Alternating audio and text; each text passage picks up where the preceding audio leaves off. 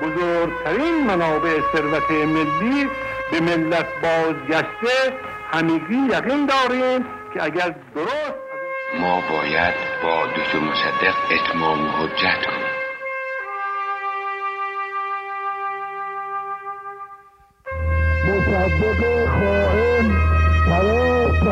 دائما به ما میگفتش که ما باید هرچی که آمریکایی ها میگن گوش کنیم.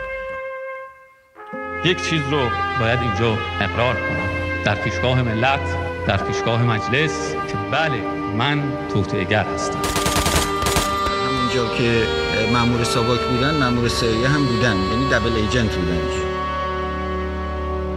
اون پیرمرد دورش جاسوس هایی که ما از نزدیک میشناختیم گرفتن. پادکست تاریخی تارکوت اپیزود 17 هم مرد سایه قسمت اول سی و یک فروردین 1332 تهران ساعت نه شب یک بیوک سیاه رنگ در حوالی خیابان زهیر الاسلام متوقف می شود. رئیس شهربانی کل کشور از اتومبیل پیاده شده و از راننده درخواست می کند که محل را ترک کند. چند ساعت بعد طی تماس تلفنی با معاون رئیس شهربانی مشخص می شود که او به منزل باز نگشته است. خبر گم شدن رئیس شهربانی به سرعت پخش می شود. نخست وزیر دستورهای لازم را برای پیگیری موضوع صادر می کند. بعد از شش روز تجسس جنازه رئیس شهربانی در حاشیه تهران پیدا می شود. اما این تازه آغاز یک اتفاق بزرگتر است.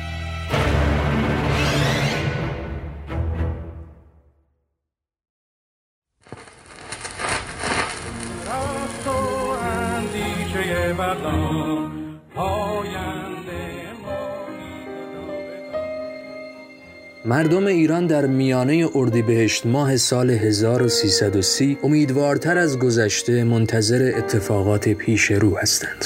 دوره 16 مجلس شورای ملی قانون ملی شدن صنعت نفت را به تصویب رسانده و با روی کار آمدن دولت محمد مصدق ایران برای تحولات مهمی آماده می شود.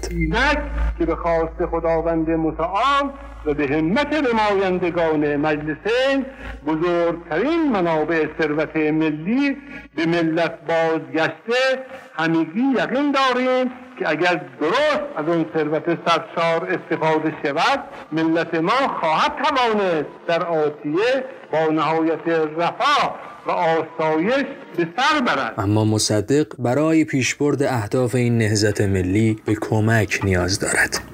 به همین دلیل طرفداران او حزب زحمتکشان ملت ایران را با نگاه ضد استعماری در اواخر اردیبهشت 1330 گذاری می کند.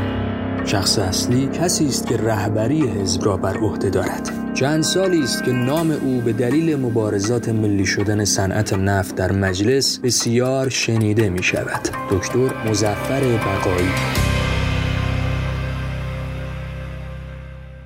نفر دوم حزب خلیل ملکی است که در بین اعضا با لقب آموزگار خردمند شناخته می شود. شاید این لقب به دلیل اثرگذاری او بر تشکیلات حزب اعطا شده است. ملکی چند سال قبل به دلیل اختلاف با حزب توده بر سر اطاعت بیچون و چرا از سیاست های شوروی از این حزب جدا شد و حالا حزب بقایی توانسته با بهرهگیری از تجربیات ملکی در حزب توده بین روشنفکران و کارگران جا باز کند و حتی به عنوان یک سازمان اطلاعاتی مردمی برای مقابله با حزب توده که به عنوان دشمن نهزت ملی شناخته شده در تشکیلات این حزب نفوذ کند.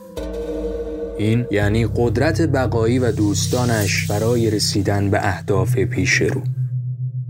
زمانی نمیگذرد که حزب زحمتکشان استعداد اطلاعاتی و عملیاتی خود را به رخ می کشد. بقایی از طریق شخصی به نام امیر حسین پاکروان که کارمند شرکت نفت ایران و انگلیس است و دیگر ماموران خود در آبادان اطلاعاتی را در مورد جاسوسی عوامل انگلیس در شرکت نفت به دست می آورد. او نحوه به دست آوردن این اطلاعات را چنین شرح می دهد. بعد ما از جریانات داخل شرکت نفت به وسیله وسیله همون آقای امیر باکروان و دوستان ناشناسی که در آبادان پیدا کرده بودیم که مکاتبه می‌کردن از جریان کار اینا اطلاع داشتیم و می‌دونستیم که این اداره انتشارات و تبلیغات شرکت نفت در این حال یه شعبه انتلیجانس سرویس یعنی کار جاسوسی هم می‌کنن. با نظارت بر اوضاع و مشکوک شدن افراد بقایی اداره انتشارات شرکت نفت ایران و انگلیس تصرف می شود مدتی بعد پاکروان اطلاعات دیگری را در اختیار بقایی قرار می دهد اطلاعاتی درباره خانه ریچارد سدان نماینده شرکت نفت ایران و انگلیس در ایران. بعد به وسیله آقای امیر پاکروان اطلاع پیدا کردیم که اینا دستگاه کارشون منتقل کردن به خانه سدان تو خیابون قوام السلطنه کوچه ایرج. بقایی مصمم است خانه سدان را نیز تصرف کند و به اسناد مهمی که ممکن است در این خانه باشد دسترسی پیدا کند. برای انجام این کار بقایی باید به سراغ شبکه دوستان خود در دولت مصدق برود و حمایت آنها را جلب کند. دوستانی که نقش های مهمی را در حوادث آینده ایران ایفا می کنند البته اینجا رو ما نمی‌تونستیم خودمون بریم تصرف کنیم. مقدمات رو فراهم کردیم. زاهدی وزیر کشور بود. یه روز تو مجلس من دیدمش خواهش کردم بریم یه اتاقی بنشینیم صحبت بکنیم. گفتم که یه همچین چیزی هست و خانه صدان الان به صورت مرکز جاسوسی اینا در اومده دارن عمل می‌کنن. و اینجور ما باید بریم تصرف کنیم کمک شهربانی رو لازم داریم. او خب این چیزی نیست. میرم با آقا میگم و گفتم نه. موضوع اینه که ایشون نباید بود. آقای دکتر مصدق. دکتر مصدق. چون اگر با آقای دکتر مصدق گفتید و ایشون گفتن نه دیگه ما نمی‌تونیم کاری بکنیم. ولی اگر بدون گفتن به ایشون ما عمل خودمون بکنیم عمل انجام شده است. گفت این که یه نوع کودتا میشه. گفتم هر چی میشه.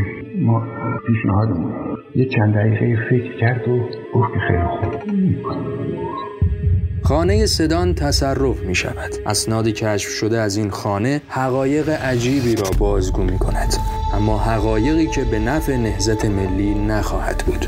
بقایی در روزنامه شاهد که ارگان رسمی حزب زحمت کشان است ادعا می کند که برخی از اسناد به دست آمده شواهدی را از خیانت و جاسوسی برخی از اطرافیان مصدق حکایت می کند هرچند برخی از مورخان مانند آبراهامیان معتقدند بخشی از این اسناد دستکاری و جل شده است اما این اتفاق بروز اختلاف در نهزت ملی را آشکار می کند اسناد را ارز کنم یه سوء استفاده شخصی من کردم. سوء استفاده عبارت از این بود که فوتوکوپی های منفی رو من برای خودم بر می داشتم بعضی اسنادم یه کپی به مثبت بر می داشتم می بردم. خونم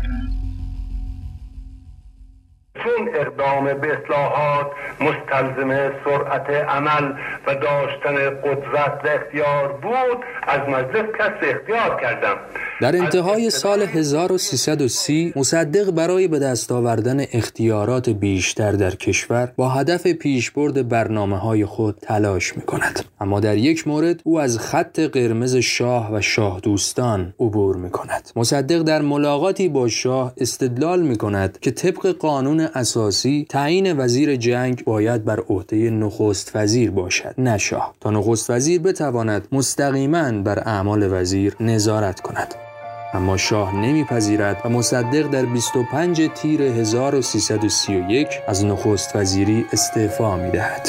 بلافاصله با حکم شاه احمد قوام السلطنه به نخست وزیری انتخاب می شود. اما این اتفاق برای نهزت ملی شدن صنعت نفت خوشایند نخواهد بود. آیت الله کاشانی در اعتراض به نخست وزیری قوام بیانیه ای صادر می کند و مردم را به قیام فرا می خواند. اراده خلل ناپذیر ملت ایران به فضل الهی بر این تعلق گرفته که به هر قیمتی دست بیگانگان را از ثروت ملی و دخالت در امور دینی و سیاسی این مملکت کوتاه کند بقایی هم با شنیدن بیانیه قوام السلطنه بعد از رسیدن به نخست وزیری ظاهرا در مورد سرنوشت نهزت ملی احساس خطر می کند.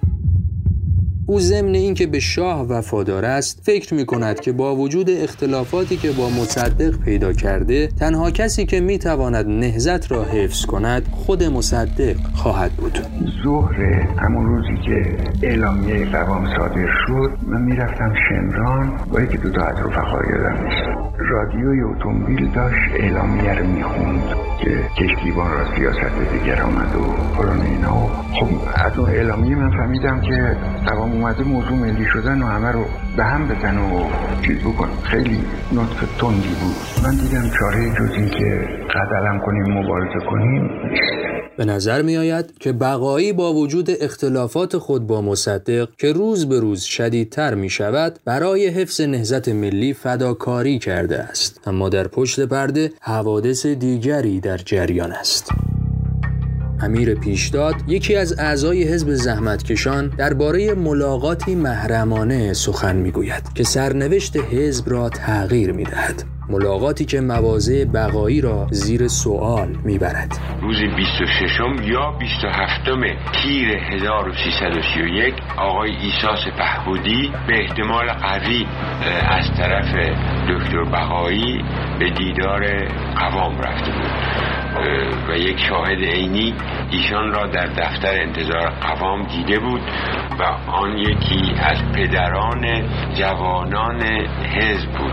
این جریان را کشف می کند و دوان دوان پسرش را می آورد و به او نشان می دهد چون پسر باور نداشته که سپه بودی با قوام تماس بگیره افشای ملاقات نماینده بقایی و قوام پس از قیام سی تیر حزب زحمتکشان را دچار تشنج می کند خلیل ملکی و طرفدارانش این اقدام بقایی را خیانت می دانند و از بقایی می خواهند تا فوراً توضیح دهد. اما بقایی از هر گونه پاسخگویی تفره می رود و برای مدتی ناپدید می شود چرا که او برنامه های خود را دارد. دکتر بقایی عملا حزب زحمتکشان ملت ایران رو ترک و به بهانه بیماری یا به قول بعضی ها ترک تریاک در یکی از کلینیک های تهران بستری شد. بعد از مدتی بقایی از انزوای خود خواسته خارج شده و در مهر 1331 جلسه اضطراری حزب زحمتکشان به درخواست او برگزار می شود. جلسه ای که حزب را دگرگون کرده و نقشه راه بقایی را برای آینده تا حدودی مشخص می کند. من این روز را هرگز فراموش نمی کنم چون یکی از مهمترین و تلخترین روزهای زندگیم بوده است دکتر بهایی رشته سخن را به دست گرفت و به این نتیجه رسید. من رهبر حزب هستم و عقیده دارم که ما باید با دکتر مصدق اتمام حجت کنیم. اگر دکتر مصدق پیشنهادات ما برای اصلاحات داخلی قبول نکند ما باید به او بگوییم که از این پس از دولت او پشتیبانی نخواهیم کرد. ضمن این سخنرانی سیاسی و تبلیغاتی یک باره دکتر بهایی لابد طبق نقشه که از پیش طرح کرده بود پرانتز بزرگی باز کرد و شروع کرد به حمله بسیار تند و قلیزی به حسین ملک و با به کار بردن اصطلاح این پسره رفته و در فلان روزنامه نسبت به من بدگویی کرده. دیگر اینکه در مدت غیبت من سازمان جوانان کارهایی کرده بدون مشورت و من با این کارها موافق نیستم. حزبی در داخل حزب به وجود آورده اید و دائم از آموزگار خردمند سخن می‌گویید. در حضور ملکی این حرفا می‌زد؟ در حضور ملکی. باری جلسه متشنج شد و دکتر بهایی که گویا در انتظار چنین تشنجی بود از جا برخاست و فریاد زد که من رهبر این حزب هستم هر کس با من همراه و همرأی هست. با من میآید هر کس نمی‌خواهد در این حزب بماند راه خود را می‌گیرد و از این حزب می‌رود.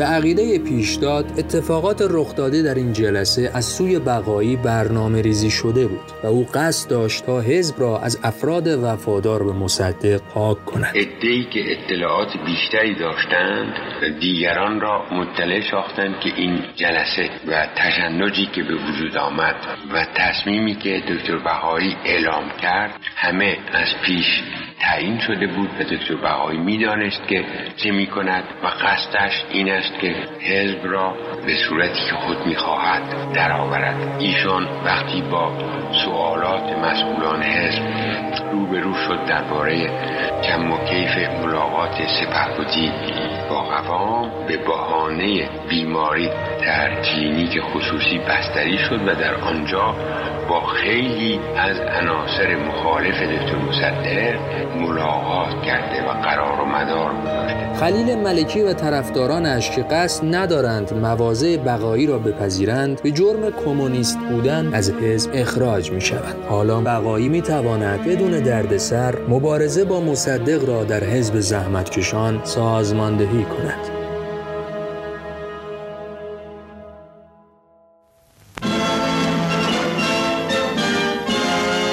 Dr. Mossadegh remains, the Shah and his queen have gone.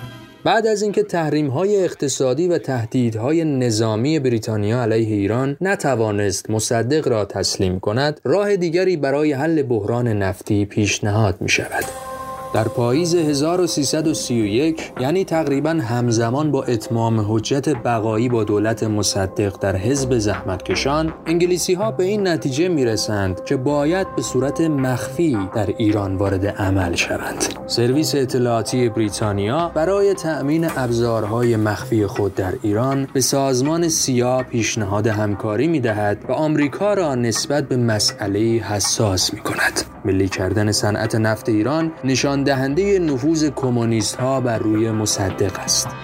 به گفته فعاد روحانی از رجال دوره پهلوی بریتانیا با بزرگنمایی نفوذ کمونیسم در ایران تلاش می کند تا آمریکا را که در گرماگرم جنگ سرد به سر می‌برد با خود همراه کند. وقتی که انگلیس ها متوجه شدند که نمی‌توانند امریکا را وادار بکنند به خصومت با ایران مرتبا مامورانی فرستادن به واشنگتن که برود با دولت امریکا برند صحبت بکنند و بگویند شما به کلی قافل از جریاناتی که در ایران داره اتفاق میافتد و بالاخره روزی متوجه خواهد شد که دیر خواهد شد و اون روز روزی است که کمونیست ها آمده باشند و تسلط پیدا کرده باشند به ایران. و این روز خیلی نزدیکه. برای اینکه دکتر مصدق داره کمک می‌کنه به روس ها که بیاین و نفوذ روسیه جانشین نفوذ امریکا و انگلستان بشه. با اعلام تمایل آمریکا سرانجام طرحی در بهمن سال 1331 طی ملاقات مقامات بلندپایه سرویس های اطلاعاتی بریتانیا و آمریکا تنظیم می شود. طرح یک کودتا علیه دولت مصدق حالا لازم است تا با عوامل دربار و عوامل ضد کمونیستی مستعد در ایران که از غذا برخی از آنها ضد مصدق هم هستند ارتباط برقرار شود پایان قسمت اول.